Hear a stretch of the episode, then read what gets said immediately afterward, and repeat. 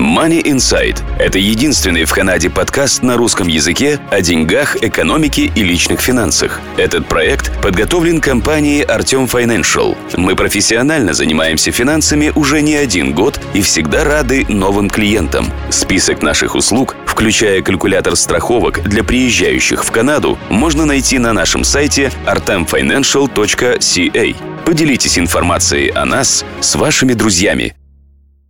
Добрый день, слушатели подкаста Money Insight, вашего подкаста о деньгах, экономике и личных финансах. В студии нахожусь я, Артем Бычков. Сегодня мы поговорим на тему как искать работу. Я поделюсь своим опытом и расскажу некоторые вещи, на которые стоит обращать внимание. Итак, кто я такой?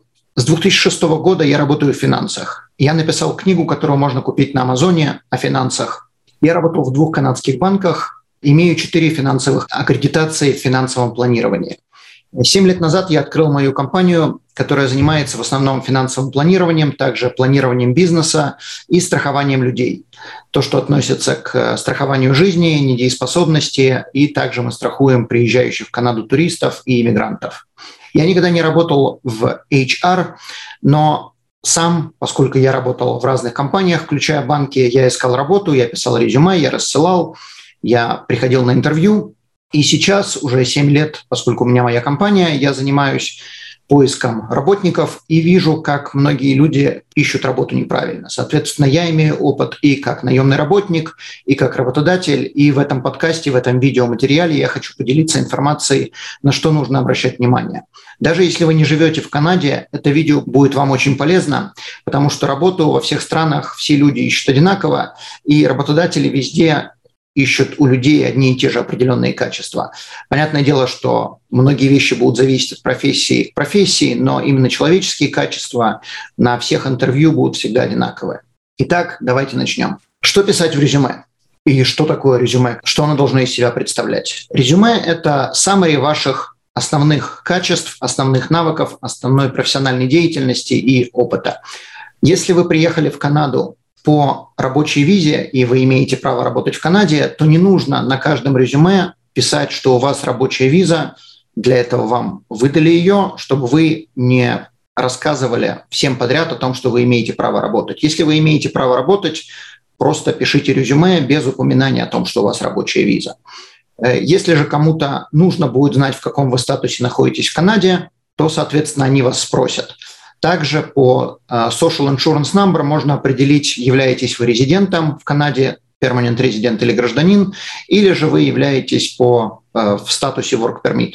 На некоторые работы, например, на какие-то государственные службы, должности вы не можете устроиться, имея Work Permit, но прежде чем вас будут нанимать, вас э, или же это будет само в вакансии, объявление о том, что это должны быть только пиар или э, люди с гражданством или же на интервью вас спросят. Понятное дело, что не нужно это скрывать, но в то же самое время не нужно это везде афишировать. Не надо писать нигде о уровне своего английского. Если вы упоминаете, какой у вас уровень английского, там какая-нибудь буква, цифра, то это сразу означает, что английский у вас плохой. Соответственно, никому не надо рассказывать, никого это абсолютно здесь не интересует. Это вам нужно для иммиграции, это вам нужно было для каких-то целей. Может быть, это нужно для того, чтобы стать переводчиком. Но когда вы устраиваетесь на работу, никто вас абсолютно не будет спрашивать, а какой у вас уровень по ELTS или там еще по TOEFL или еще почему-то. Вы говорите, вы пишете, вы слышите, вы умеете читать все, все, что интересует работодателя. А какие у вас там цифры, баллы, Никому это не нужно, так что не пишите это. Также, если вы это пишете, это означает, что вы совсем недавно приехали. Опять-таки, как я уже сказал, это означает, что у вас плохой английский, потому что люди с хорошим английским, английским не должны афишировать, насколько они там что сдали. И не нужно писать об опыте вождения и какие международные права вы имеете. Опять-таки есть исключения, если вы устраиваетесь на работу водителем и вас спрашивают или в объявлении о вакансии написано требование к вашим правам, туда, конечно, это нужно упомянуть. Но в самом резюме, когда вы устраиваетесь на какую-то работу, которая вообще не имеет отношения к вождению, не нужно писать, что у вас права международного класса. Подразумевается, что если у вас есть права, то вы имеете право ездить в Канаде. Э, соответственно, вы можете упомянуть о том, что у вас есть права, но то, что они там международного класса, а зачем они кому-то нужны, если вы собираетесь ездить только в Канаде? Какой должен быть формат резюме? Ни в коем случае не пишите ничего разными э, цветами. Все должно быть в хронологическом порядке, черным цветом и все фонты должны быть одинаковые. То есть какой-то фонд, например, если у вас будет заголовок, может быть чуть большего формата, чуть большего фонта, но тем не менее, если вы будете делать разных форматов, разных цветов, разных фонтов, и это будет э, выглядеть как попугай ваше резюме, то устраиваться на работу с таким резюме довольно-таки сложно, если вы, конечно, не устраиваетесь в цирк или развлекать детей. Э, у вас должно все выглядеть профессионально, и, соответственно, это должно быть написано одинакового размера, не прыгать с одной строки на другую, чтобы это было одинаковые колонки, одинаковый шрифт, одинаковый цвет.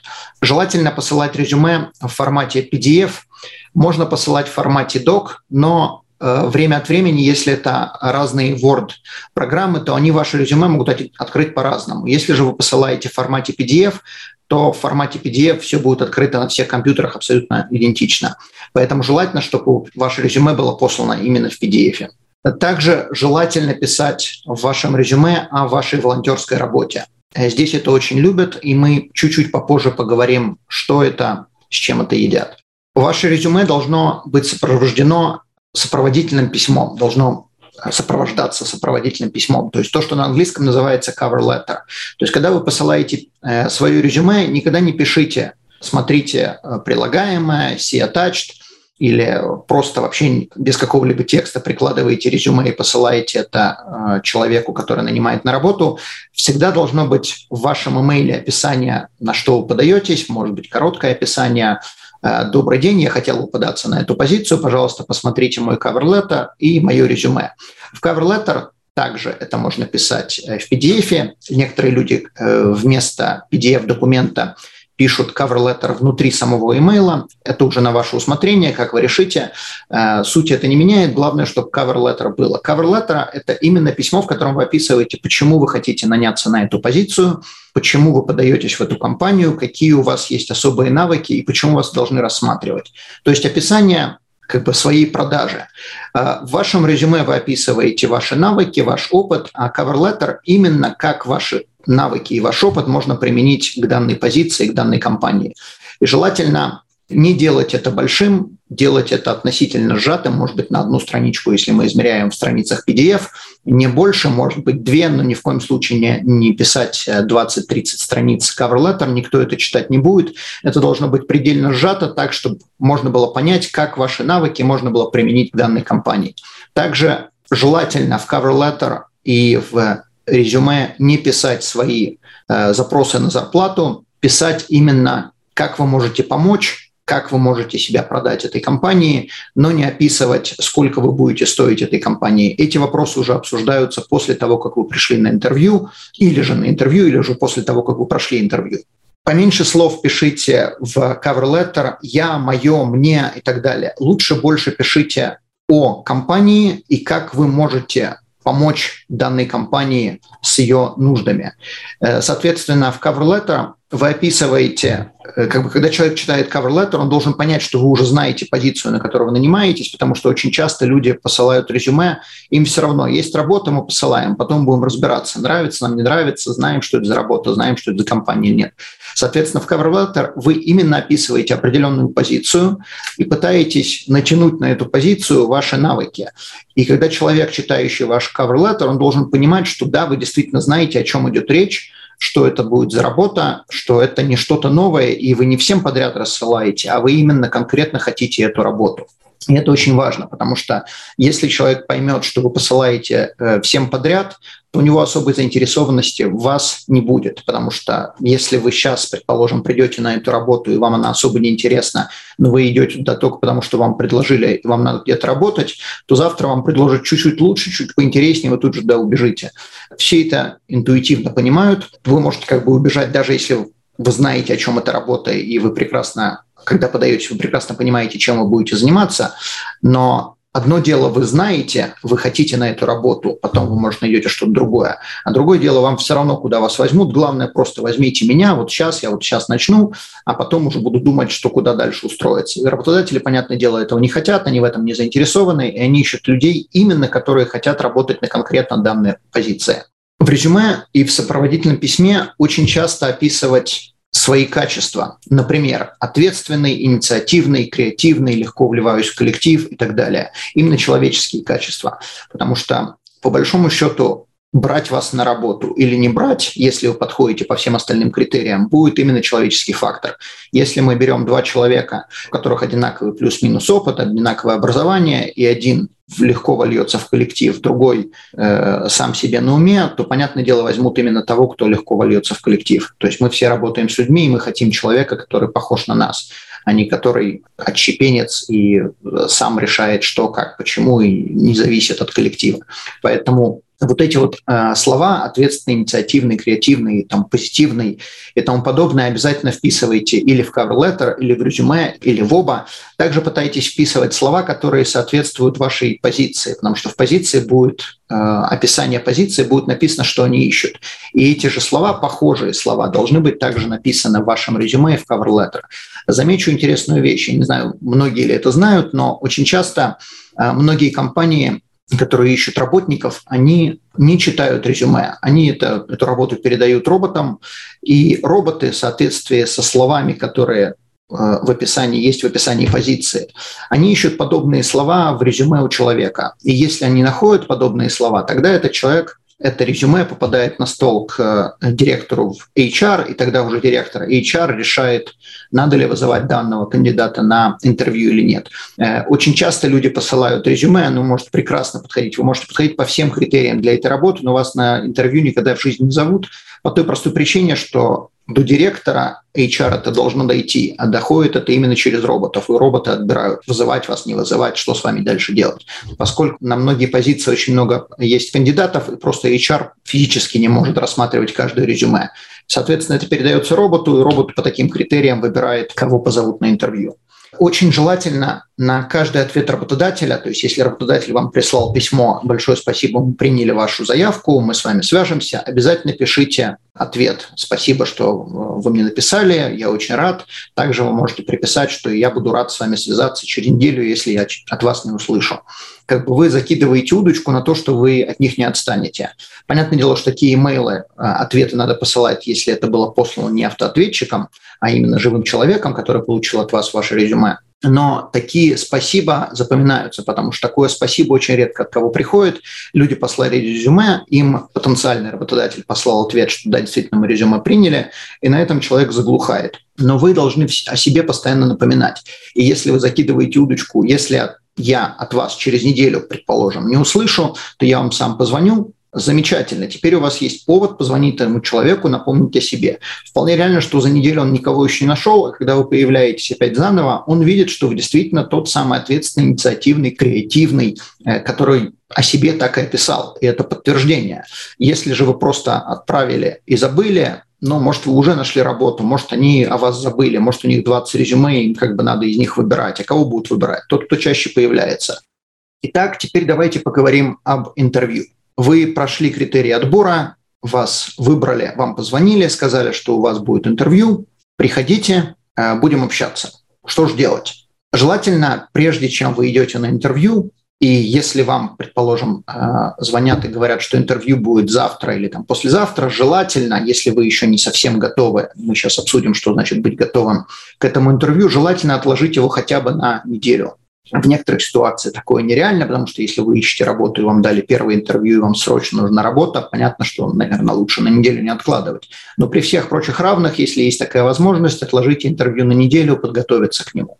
Что значит подготовиться к интервью? Во-первых, я вам советую прежде чем вы идете на это интервью, найти всех людей, кого вы только можете, кто работает в данной сфере деятельности, желательно также в этой компании. То есть не всех людей вообще, которые работают в этой сфере деятельности, а именно в той самой сфере деятельности, в которой будете работать вы. То есть на такой же позиции или же желательно даже выше, э, на, может быть, на позиции, как ваш начальник будущий, э, человек, который разбирается очень хорошо в этой области, у человека, который есть представление о компании, куда вы идете, и всех их проинтервьюировать. То есть кто-то согласится с вами встретиться, кто-то не согласится, но тем не менее я вам очень советую встретиться с этими людьми и узнать индустрию вдоль и поперек изнутри. Для чего это нужно? Когда вы приходите на интервью, работодатель хочет знать, что вы знаете, о чем идет речь в его компании, и знаете, о чем идет речь вообще в индустрии. Хотя вы можете являться профессионалом в этой области, но, предположим, вы, если приехали из другой страны, вы можете не знать, как конкретно это работает в Канаде. Или вы можете знать область, но вы можете не знать, чем конкретно занимается компания. И чем лучше вы будете знать, чем же конкретно действительно занимается компания, тем легче вам будет проходить интервью. Вы должны изучить все, чем занимается ваш будущий работодатель, и всегда задавайте себе два вопроса. Как наняв человека на эту должность, компания облегчит работу? И также, как наняв именно вас, это поможет компании повысить свои показатели. Вот эти два вопроса, на которые у вас всегда должен быть ответ в голове. Скорее всего, ваш работодатель на интервью ваши эти, эти два вопроса и не спросят напрямую, вот именно такими вопросами. Но все будет сводиться к этим двум вещам. Для чего нам нанимать человека и как конкретно я могу улучшить показатели данной компании. И если вы сможете еще до того, как начальник ваш будущий начальник задаст вам эти вопросы на интервью, если вы уже сможете на них ответить, изучив компанию, изучив индустрию изнутри, и если вы сможете на эти два вопроса ответить, то очень часто на этом интервью и будет закончено, дальше нет смысла продолжать, потому что вы ответили те самые вопросы, для чего вас позвали на интервью. То есть на интервью вас именно это работодатель и хочет выяснить. Если вы не очень хорошо говорите на английском, то желательно, чтобы ваше интервью было э, физически, потому что физически воспринимать речь человека, также его мимику, намного проще, чем воспринимать это или по телефону, или даже по тому же зубу. К тому же живой контакт намного более приятный для работодателя, то есть посмотреть на вас, показать себя, чем это делать по телефону.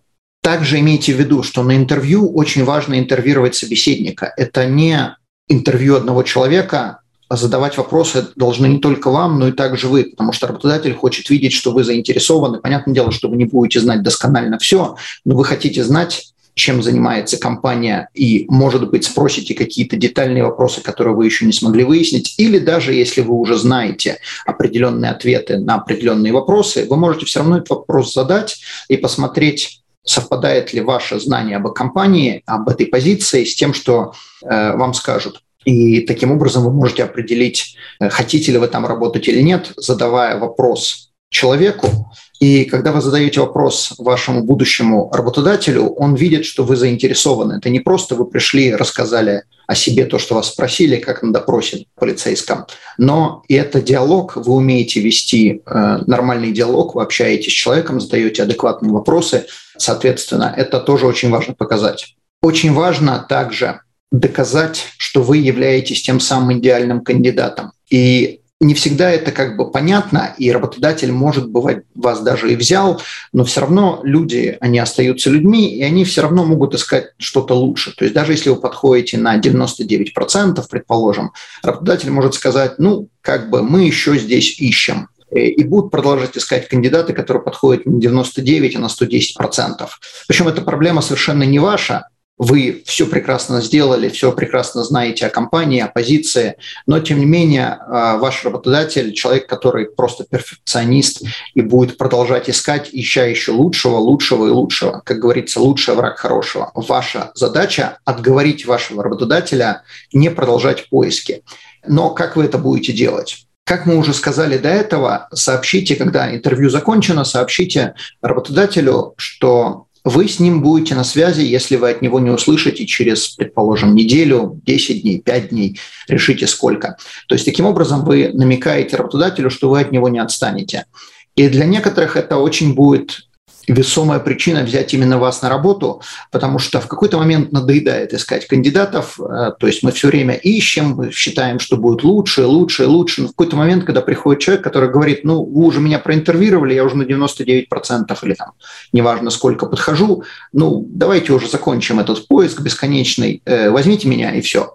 То есть понятно, что вы не таким языком будете разговаривать с работодателем, но если вы просто будете э, настойчиво, то, что на английском называется follow-up с данным работодателем после интервью через несколько дней, то, может быть, он решит, э, что хватит действительно кого-то искать, возьмем человека, э, нам относительно он подходит.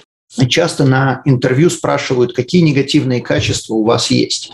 Я вам советую перевернуть этот вопрос и сделать ваши позитивные качества негативными. То есть, например, что это значит? Если вас спрашивают, какие негативные качества у вас есть, то можно ответить, я перфекционист. Мне это, в принципе, в жизни довольно сильно мешает, потому что я всегда пытаюсь все сделать на 100%. Или, например, я очень сильный оптимист. И даже когда все плохо, иногда надо смотреть немножко как э, не только через розовые очки. У меня это не получается, я всегда прекрасно э, себя чувствую, и у меня все время розовые очки. Я всегда чувствую, что будет только лучше. И вот таким образом вы свои позитивные качества выставляете как негативные, потому что не всегда надо быть, понятное дело, позитивным, и не всегда надо быть перфекционистом. Работу часто надо выполнять на 95%, а не на 100%. Так что пытайтесь перевернуть свои очень хорошие качества надеюсь, что они у вас есть, а, в не очень хорошие. Очень важно на интервью не нервничать. Помните, что если вы приехали из Украины, то вы самое тяжелое уже пережили. И надеюсь, что вам не придется переживать такое повторно. Соответственно, интервью – это не самое страшное в жизни. В крайнем случае, что может случиться, вас не возьмут на работу. И это последнее интервью в вашей жизни, это последняя работа, скорее всего, нет. Поэтому постарайтесь не нервничать. Это намного легче сказать, чем сделать, но тем не менее воспринимайте это как игру. Вы пришли на интервью, ну, в крайнем случае вы получите э, какой-то опыт, любой опыт, он всегда положительный, поэтому ну, не взяли, не взяли, буду на, на следующем интервью, буду лучше говорить, буду что-то по-другому делать.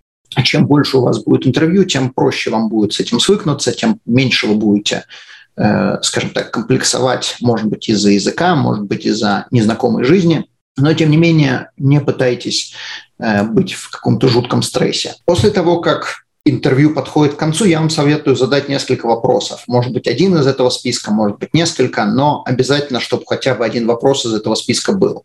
Вы поворачиваетесь к работодателю, смотрите на него и задаете вопрос. Что вы думаете по поводу моего сегодняшнего интервью? И замолкаете, и ждете, что он ответит. И очень часто, задав такой вопрос и услышав ответ, вы будете знать, на что дальше рассчитывать. Потому что очень часто работодатели, когда им задают такой вопрос, это из моей личной практики, потому что я работодателям такой вопрос задавал, я уже знал, что стоит ли вообще продолжать с этой компанией. Очень часто они говорили, что мне как бы понравилось, но мы ищем в десятки раз лучшего кандидата, там, более подходящего, там еще чего-то. Или наоборот, работодатель может сказать, ну, вообще, лучший кандидат из того, что у нас сегодня было, мы с вами свяжемся, мы обязательно вам позвоним. Как только он сказал, что лучший, замечательно, можете ему садиться на хвост и не отстать до тех пор, пока вас не берут на работу. Следующий вопрос. Из того, что вы сегодня от меня услышали, могу ли рассчитывать, что я один из кандидатов, которого вы можете выбрать? Точно так же вы задали этот вопрос, вы слушаете ответ. Я понимаю, что вы интервьюируете и других кандидатов. Тем не менее, я бы хотел знать, когда мне ожидать имейл или звонок от вас. Замолкаете и ждете ответа. Ни в коем случае, когда вы задаете подобные вопросы, не пытайтесь вставить 5 копеек в рот работодателю и ответить за него, и ждите, пока он не ответит. Потому что если вы ему задали вопрос, пауза – тяжелая вещь, и в какой-то момент он должен будет ее чем-то занять и что-то ответить. Поэтому выигрывает в данной ситуации тот, кто может дольше промолчать, и тот, кто не будет говорить. И следующий вопрос. Если я не услышу от вас через, скажем, пять дней или через несколько дней, могу ли я вам позвонить или написать? И это, наверное, самый нежелательный вопрос, потому что он подразумевает под собой ответ «да» или «нет». В предыдущих вопросах работодатель должен был что-то э, сказать, что-то как бы объяснить. И здесь ответ может быть просто «нет» и все. Скорее всего, если ответ будет «нет», звонить нельзя, то это подразумевает, что вас вообще не выбрали, и вы даже не попали в список будущих кандидатов на работу. Э, но, тем не менее, не всегда «нет» будет означать такое. Это может быть что угодно. Человек может уехать в отпуск на месяц и не думать о вас. И именно из-за этого он не хочет, чтобы ему, предположим, звонили. Но, тем не менее, если вы задаете такой вопрос, э, имейте в виду, что если вам ответили «нет», то, скорее всего, это означает, что на работу вас не возьмут. Никогда не спрашивайте о зарплате, пока вас не спросят или пока вы уже не подошли совсем к интервью, к концу интервью. Также никогда не говорите, на какую зарплату вы рассчитываете в цифре. Говорите всегда диапазон. Почему это важно? Потому что если ваш работодатель, например, рассчитывает на какую-то цифру, скажем, 50 тысяч долларов, когда он вас спрашивает, на какую цифру вы рассчитываете, говорите, например, 45 тысяч долларов, он бы вам мог предложить зарплату в 50 тысяч, если вы сказали 45, он только что сэкономил 5 тысяч. Также, когда вы устраиваетесь на работу и вас, предположим, берут вам предлагают какие-то цифры, вы всегда имеете право торговаться. И я вам очень советую торговаться. Причем это не обязательно должно быть именно в цифре в зарплате, это может быть какие-то дополнительные бонусы. Это может быть страховка, это может быть пенсионные, это может быть какие-то больше дней вакейшн, но имейте в виду, что торговаться у вас возможности будет не скоро. Поэтому или вы торгуетесь, когда вас устраивают на работу, или если вы не поторговались, вы приняли то, что вам дали, ну, довольно-таки сложно это будет получить через неделю, через две, через три. Э, поэтому старайтесь, когда вам дают какое-то предложение, и вы просто счастливы, что вам его дали, помолчите 5 секунд, подумайте, и можете задать вопрос, какие еще бенефиты я могу получить от этой компании. Потому что если вам предлагают зарплату, она вас устраивает, в крайнем случае работодатель вам скажет, больше никаких бенефитов не будет. Окей. Но если какие-то бенефиты еще могут быть, и вы этот вопрос не задали, с бенефитами, можно сказать, вы пролетели. Никогда не говорите, когда вы устраиваетесь на работу, что вы дилетант, что вы можете что-то попробовать сделать. Работа – это не место для проб. Работа – это профессиональный вид деятельности, это не хобби, и вам платят деньги за решение задачи, а не за, может быть, вы или сделаете, или не сделаете. И как при беременности здесь не может быть посередине. Поэтому не пытайтесь подстроиться и придумать, что ну давайте я попробую, может быть, у меня получится. Нет, так не работает. Это должно быть четко. Или вы можете, или не можете. А, очень важно, когда вы приходите на работу или когда вы посылаете резюме, также никогда не задавайте вопрос, сколько вы будете платить. Потому что этот, на мой взгляд, взгляд это самый глупый вопрос, который люди могут задать вообще. Э, то есть он совсем не глупый, когда все этапы интервью пройдены, вы понимаете, о чем, в чем заключается ваша работа, вас берут на работу, вас все устраивает, и теперь осталось решить вопрос оплаты. Конечно, это однозначно должно быть. Но когда вы задаете этот вопрос первым, еще до того, как вы знаете, в чем будет заключаться работа или с трудом себе представляете, вопрос очень глупый, потому что вы можете устроиться в мою компанию, я готов вам платить 500 тысяч долларов завтра, без проблем, с одним условием. Вы будете приносить 1 миллион. Если вас такой расклад устраивает, можете устраиваться ко мне в компанию, вы будете зарабатывать 500 тысяч при условии, что вы будете в компанию приносить 1 миллион. Вы никогда не будете работать ни на одной должности, за исключением, конечно, госслужб или каких-то благотворительных организаций, где вы будете получать больше, чем приносить. Вы всегда должны компании приносить больше прибыли. Это не обязательно это будет в деньгах, это может быть в ваших навыках, которые будут измеряться уже потом в деньгах, но вы всегда будете приносить намного больше, чем вы будете выносить из компании. Когда вы задаете вопрос, сколько вы платите, у меня всегда вопрос, а что вы можете принести? Сколько вы хотите зарабатывать? Мне все равно, сколько вам платить, если вы принесете в два раза больше. И любой работодатель будет это рассматривать точно так же. Поэтому никогда не задавайте этот вопрос, он очень глупо звучит. Также приведу пример из моей практики. Когда я прошу людей прислать мне резюме, или когда люди приходят на интервью, довольно-таки странно выглядит. Люди не знают, чем занимается моя компания. Резюме, которое они присылают, это вообще может быть какая-то фотография, с, с скриншот какой-то. Однажды ко мне на работу пришла женщина устраиваться. Мы с ней полчаса разговаривали до этого по телефону, обсуждали, чем она до этого занималась, обсуждали, как она видит свою свой вид деятельности, я вкратце рассказал о себе. Когда она пришла устраиваться на интервью, причем разговаривалась не в пятницу, на интервью она пришла в понедельник, то есть у нее было два дня изучить этот вопрос, когда я задал ей вопрос, заходила ли она на мой сайт, ответ был нет. Ну, в принципе, на этом интервью и закончилось. Поэтому ни в коем случае, когда вы пишете резюме или когда вы приходите на интервью, никогда не должно быть такого, что вы не знаете, какой сайт у компании, чем она занимается. После того, как вас взяли на работу, во многих компаниях есть период, который называется probation период. Это период времени, на который компания смотрит, как вы работаете, можете выполнять те самые задачи, которые вам поставлены. И, соответственно, в течение этого периода, обычно это в Канаде 3 месяца, иногда бывает 6, но в большинстве случаев это 3 месяца, в течение этого периода вас могут, э, скажем так, уволить, сократить, от вас избавиться без каких-либо причин. То есть абсолютно вы не можете претендовать на какие-то компенсации, вы не можете э, сказать, что я должен был работать там по контракту, меня, э, от меня избавились. Нет, это тот самый период, который позволен государством, законом, э, чтобы от человека можно было избавиться без всяких компенсаций. И, соответственно, вам никто не обязан объяснять причину вашего увольнения. Причем совершенно не обязано быть даже связанное с вами. Может быть, у работодателя в течение этого периода времени что-то изменилось, у него стало меньше контрактов, и ему нет возможности вас дальше э, продолжать э, нанимать. И, как мы уже сказали, у вас не будет причин предъявлять претензии. Но во время этого периода очень важно показать работодателю, что вы можете справляться со своими обязанностями, потому что хотя бы во время периода от вас могут избавиться без каких-либо дополнительных денег. После этого периода вам должны будут выплатить какую-то компенсацию. Поэтому желательно хотя бы этот период времени продержаться и показать себя с лучших сторон. Также очень часто по окончанию этого э, периода, по окончанию probation периода у вас есть возможность переобговорить условия своего контракта.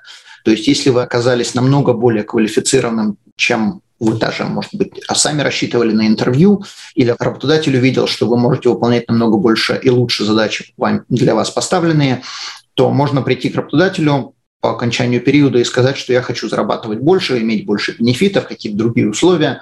Э, после этого периода, как мы уже сказали, будет сложно это обговаривать. Часто зарплату повышают Э, или меняют бенефиты раз в год, в два, в три. И, соответственно, если вы сейчас это не обговорите, это можно будет сделать намного позже. Следующий момент. Когда вы устраиваетесь на работу, вам могут предложить вариант, вы хотите быть контрактником или работником.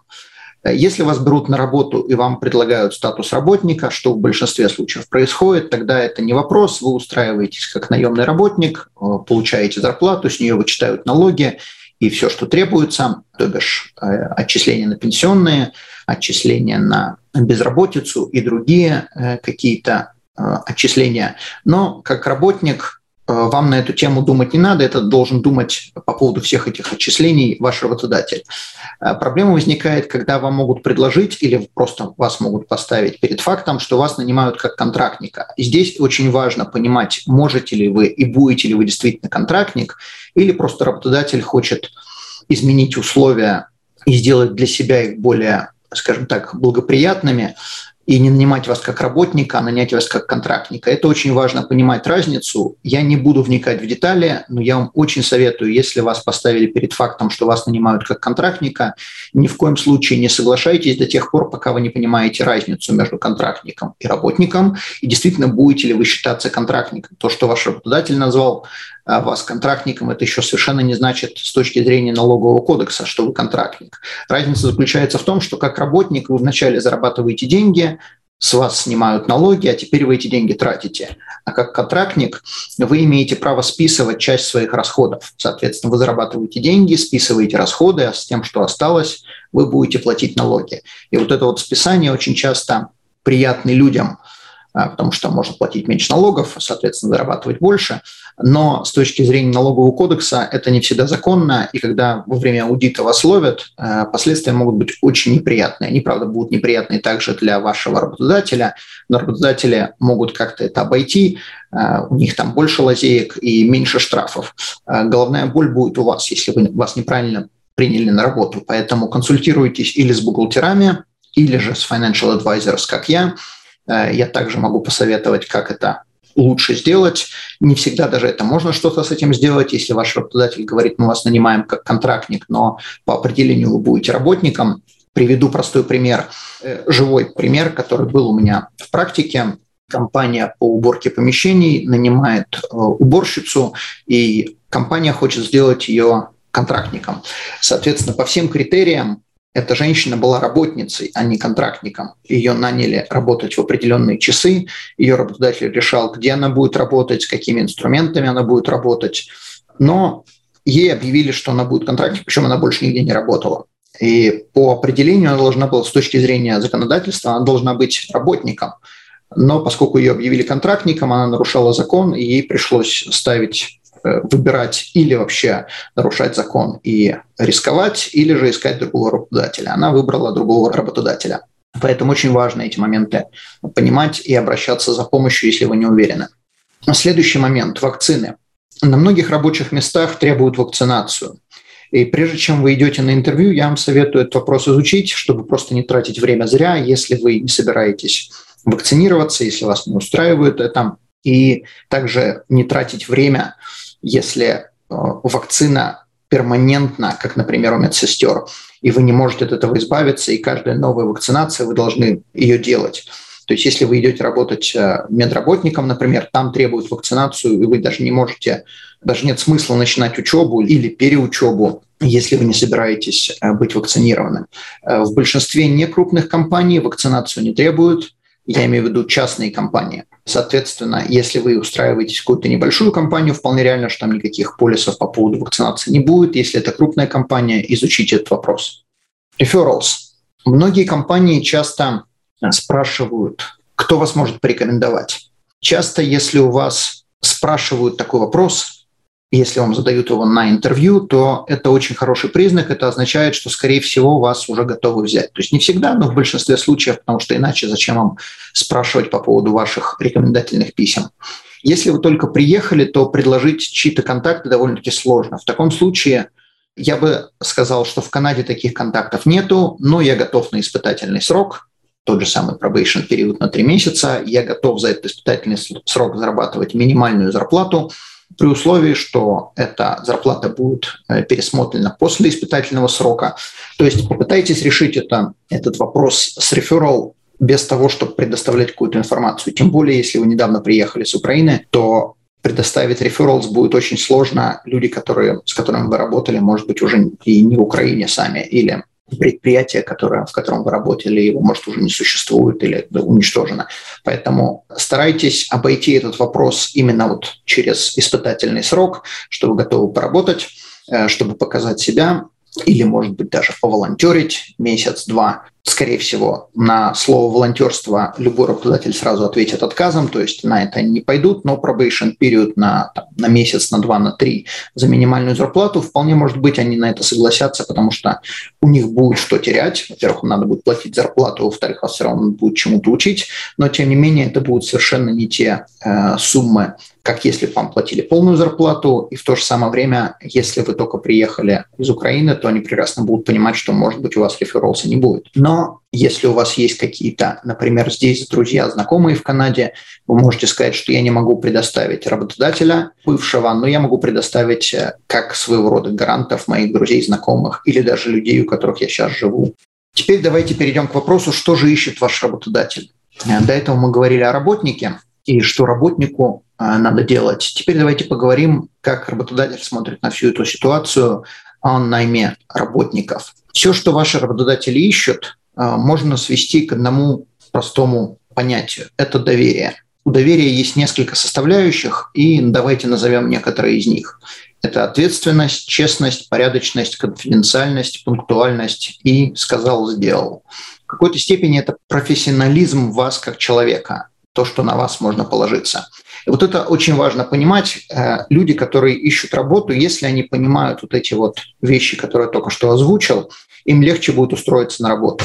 Потому что все, что хочет ваш работодатель, он хочет знать, что вы берете задачу в свои руки, и вы ее выполняете намного лучше, чем от вас даже рассчитывают. Вы должны быть с хорошими манерами, но тем не менее настойчивыми. То есть понятно, что не надо огрызаться, не надо оскорблять никого, но в то же самое время говорить «нет» – это как бы часто полезно. Если вас коллеги зовут попить кофе, и можно сказать «нет, ребята, мне надо работать», и будьте настойчивы. Многие работодатели хотят, чтобы их работники были твердые и целеустремленные а не просто тряпки, когда позвонят, тогда и бегут на работу. В данном случае, конечно, я не имею в виду casual работа, где условия труда именно такие, что вам позвонили и вы вышли на работу, как, например, трудоустройство теллеров в банке или медсестер. Я говорю именно о том, что э, работодатель э, не будет воспринимать вас как серьезного человека, а просто, ну, когда нужно, тогда он и выйдет. Мне все равно, как бы я ему в любой момент могу позвонить.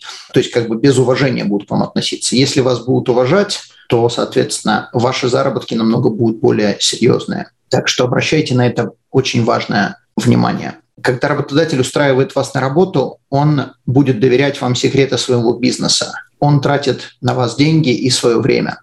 И если вы готовы взять на себя эту ответственность, поскольку на самом деле это действительно ответственность. Не трендеть языком – это очень большая ответственность. Для многих очень как бы, приятно прийти на работе узнать разные секреты, а потом рассказать всему миру об этих секретах. Если работодатель будет знать, что у вас такого нету, у вас нет такого качества растрепать всем, кому можно, по секрету, всему свету, то вы будете продвигаться по лестнице намного быстрее. К сожалению, именно вот эти человеческие качества, ответственность, честность, порядочность, конфиденциальность, их очень сложно найти. Э, я не знаю, какой процент, я не буду говорить 90, 95, 75, у меня нет какой-то определенной статистики, но я скажу, что абсолютному большинству людей доверять нельзя. В данном случае говорю я о работе. Ну, то есть, понятно, иначе бы у нас были все друзья, с кем мы только знакомимся, э, но большинство людей, они нечистоплотны в плане работы. Чем больше вам можно доверять, тем больше у вас будет предложение о работе. И когда вы устраиваетесь на работу, ваш работодатель, когда он смотрит на вас, у него всегда один и тот же вопрос. Могу ли я доверять этому человеку?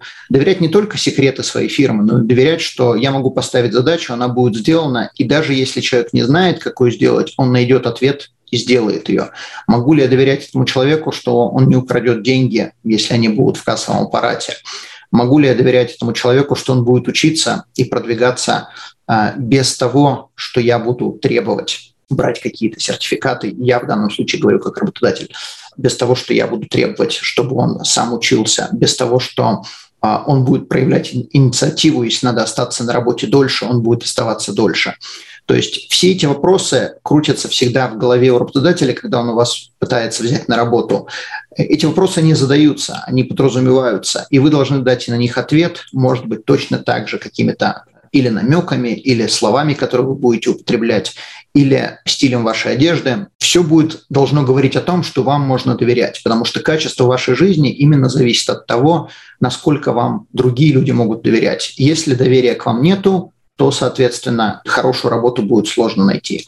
Мое а, определение доверия это не какая-то фраза, которую я вычитал, я сам его придумал. Наше отношение к реальности относительно самой реальности. Соответственно, если вы, предположим, едете на интервью, вы должны приехать в 11 часов дня, доверие работодателя, что вы приедете к 11 часам дня. И если вы не приехали к 11, а приехали в 11.20, то доверие падает. Но в то же самое время, если вы за 10 минут до начала интервью звоните и говорите, что у вас случилась авария, и вы приедете на полчаса позже, или там, неважно насколько, а, или вы не можете сегодня приехать и приедете завтра, то доверие по большому счету не меняется, потому что та же самая ситуация, вы приехали позже, но работодатель уже знает, что вы приедете позже. И наше отношение к реальности относительно самой реальности. То есть мое отношение к реальности, что человек приедет в 11. Мое отношение к реальности, человек позвонил и сказал, что он приедет в 11.20. Если я знаю, если я рассчитываю, если я понимаю, как эта реальность изменилась, то я продолжаю доверять. Если же я не знаю, если есть какая-то непредсказуемость, если есть детали, которые я не могу контролировать, то я перестаю доверять.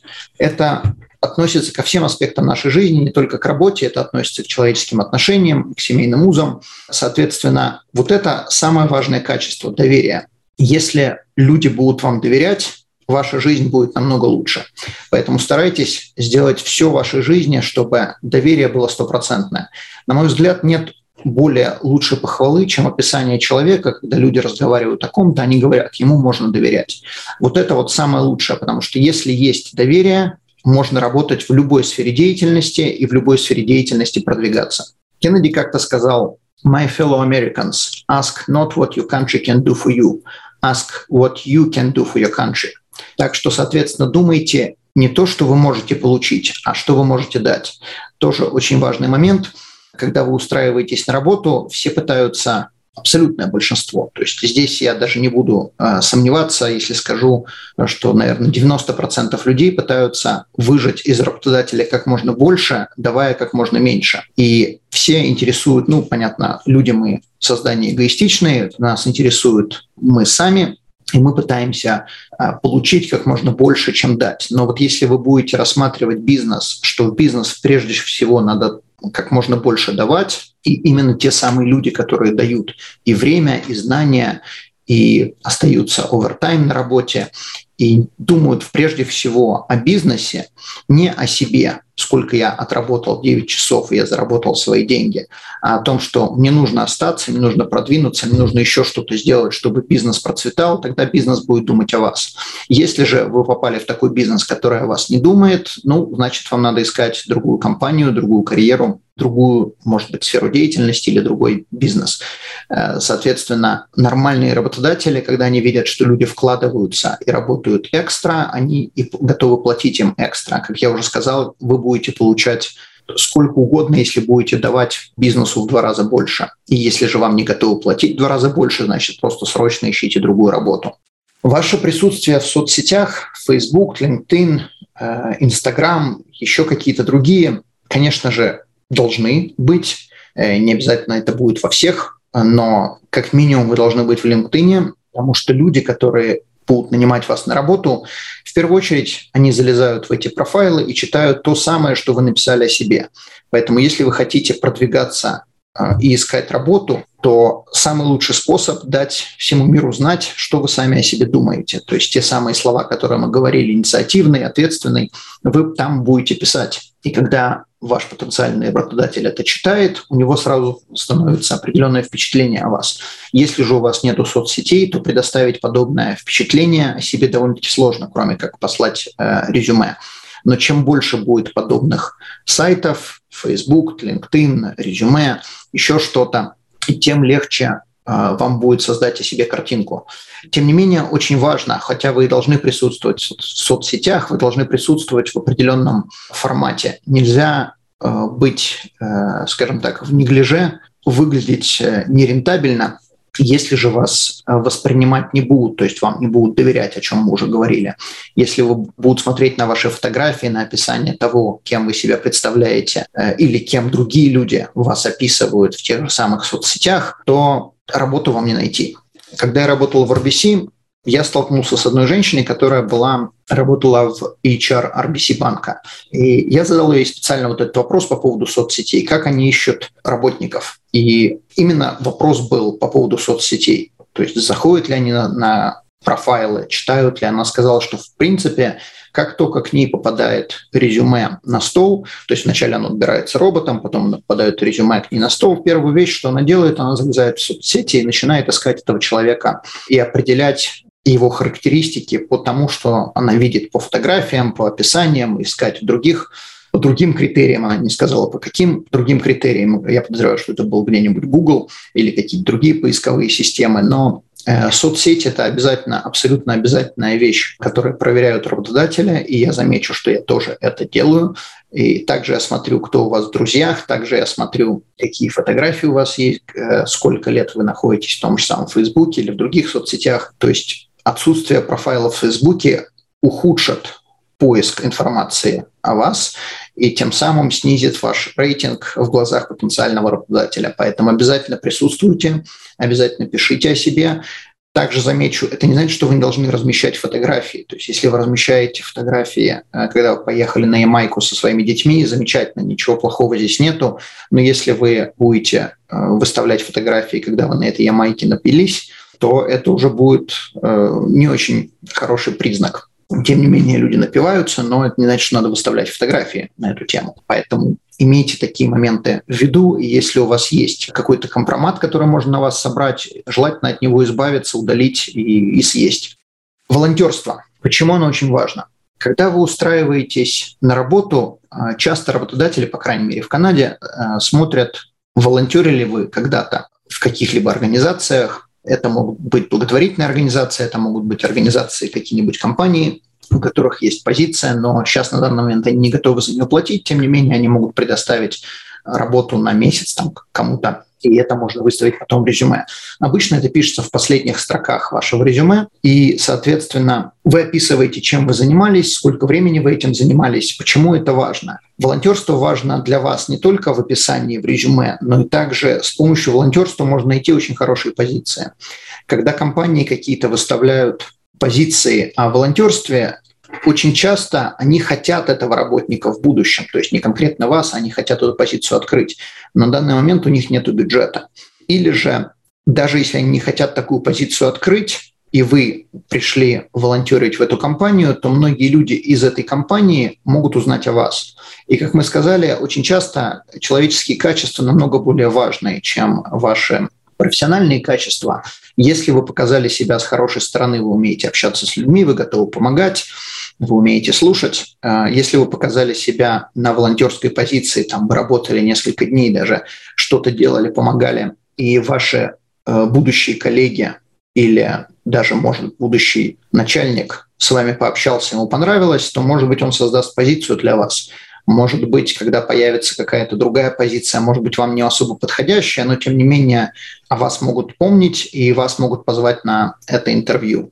Поэтому очень важно, э, старайтесь волонтерить. Также с помощью волонтерства вы можете подтянуть свой язык, потому что волонтерство означает, что вы будете что-то делать и, скорее всего, будете с кем-то общаться, не просто коробки перекладывать с места на место, а именно делать что-то с людьми. И это поможет вам продвигаться в будущем. Также очень часто люди, которые э, хорошего достатка, у них может быть компания, но в компании они являются владельцами, не работниками, и они могут сами чем-то где-то волонтерить.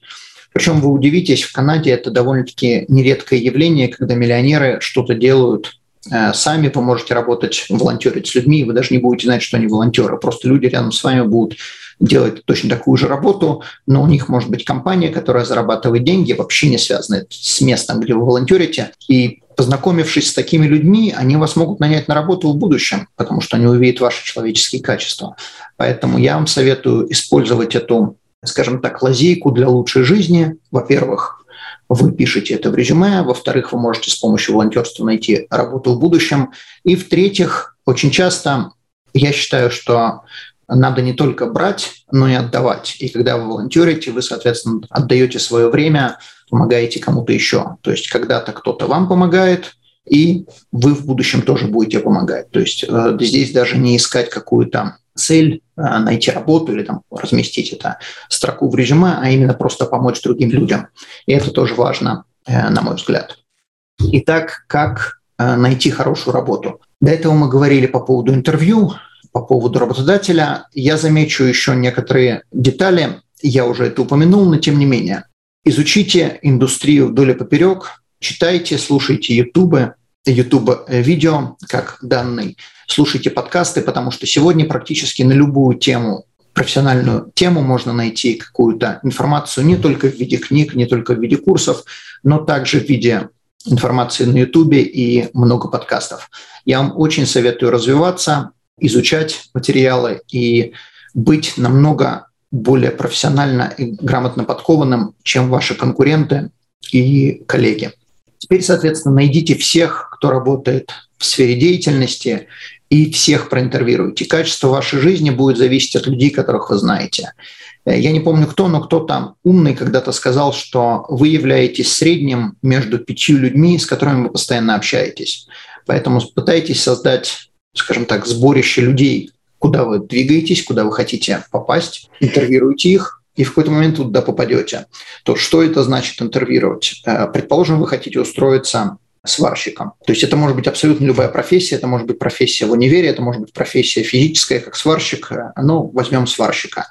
Вы могли быть сварщиком до приезда в Канаду, или же вы э, здесь переучились, но когда вы ищете работу, то вам нужны контакты людей, вам нужно понимать, как это работает в Канаде, э, какие там сертификаты надо получать, как продолжать учебу. Э, соответственно, найдите всех людей, которые в этом специализируются, которые этим занимаются уже не один год, у которых есть связи. Это может быть сами сварщики, это может быть владельцы компаниями, у которых есть сварщики. Пытайтесь проинтервьюировать всех, и постоянно, постоянно, постоянно делайте это. Это не то, что вы с одним сварщиком встретились, он вам что-то рассказал, и вы думаете теперь, как работает индустрия. Нет, смысл заключается не только понять, как работает индустрия, какие курсы сделать, но также, чтобы, как мы сказали, чтобы продвинуться в жизни, надо иметь определенный тип людей в вашем окружении. И если вы хотите продвинуться дальше, ищите лучших, ищите лучших, ищите лучших, и чем больше лучших вы находите, тем лучше вы сами становитесь. Поэтому этот процесс, он нескончаемый. Все время ищите кого-то, все время помогайте другим, точно таким же сварщиком, когда вы будете или наставником, или уже больше опыта будете иметь, вы будете помогать тем, кто приезжает, и в какой-то момент точно так же кто-то поможет вам. Но смысл заключается в том, что постоянно надо знакомиться, постоянно надо вызывать людей на ковер, задавать вопросы, пить кофе и общаться вы будете находить работу только из-за того, что вас люди будут знать. Если просто тупо рассылать резюме без общения, то найти работу будет намного сложнее, чем человека, которого все знают. Поэтому вы должны сделать все, что угодно, чтобы быть всегда в окружении людей, куда вы стремитесь, и чтобы как можно больше людей в вашей, как минимум, в вашей сфере деятельности знали о вас. И, соответственно, когда вы наращиваете этот круг знакомств, даже если вы просто вызываете людей на кофе, а, вы с ними общаетесь, спрашиваете, чем они занимаются, сколько они зарабатывают, если они на эти вопросы готовы ответить, то в какой-то момент кто-то вам предложит работу или кто-то намекнет на то, что там где-то есть работа. Очень часто работу находят не из-за того, что она где-то размещена на каком-то сайте, а из-за того, что внутренне появилась нужда в определенном работнике, но еще нигде ничего не размещали, и вдруг вы тут появляетесь, вам про это рассказывают, и поскольку вас все знают в индустрии, вас берут на работу. Поэтому знакомьтесь, во всех странах мира это принцип везде одинаковый, он не будет отличаться ни от Гватемалы, ни от Израиля, Канады, России, Украины или еще каких-то стран. Поэтому всегда знакомьтесь с людьми, и в какой-то момент вы таким способом найдете работу. Последняя вещь, о которой я хотел сегодня поговорить. Мы все работаем в продажах, и мы все продаем себя каждый день. Попробуйте заставить ребенка есть банан, если он не любит, и в это время жена еще не пришла с работы, а кушать кроме банана больше нечего. Вы будете продавать ребенку банан. Соответственно, вы будете желать, чтобы ваш ребенок его скушал. На интервью вы продаете себя.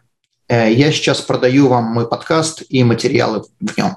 На работе вы продаете свой труд и каждый день должны доказывать, что вы лучший из того, что существует на рынке труда.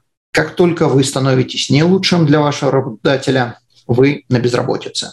Вам платят именно столько, сколько стоит вас заменить. Если вы работаете, то помните, что вас наняли на работу для того, чтобы работать, а не для того, чтобы пить кофе, общаться с друзьями, заниматься своими личными делами, сидеть в интернете и тому подобное и так далее, а именно для того, чтобы вы работали и приносили пользу компании. Но когда вы приносите пользу компании, вы работаете в продажах. Удачи вам в поиске. И помните, после того, как вы ее нашли, на работе работают. Они пьют кофе, выясняют отношения с коллегами, смотрят новости или изучают интернет. 100% вашего рабочего времени должно быть посвящено работе. Вам не платят за остальное. И только таким образом можно продвигаться по службе. Вы будете лояльны к бизнесу, и бизнес будет лоялен к вам. Удачи вам! Данный подкаст сделан лишь для вашей информации. Компании, инвестиции, страховые продукты и другие материалы, упомянутые в подкасте, упомянуты лишь для ознакомления и не являются рекомендацией к действию. Так как мы не знаем вашей конкретной ситуации, то мы не можем нести ответственность за ваши действия после прослушивания подкаста. Пожалуйста, обращайтесь к специалистам, если вы не уверены, как поступить. Спасибо, что слушаете нас и не забывайте задавать вопросы.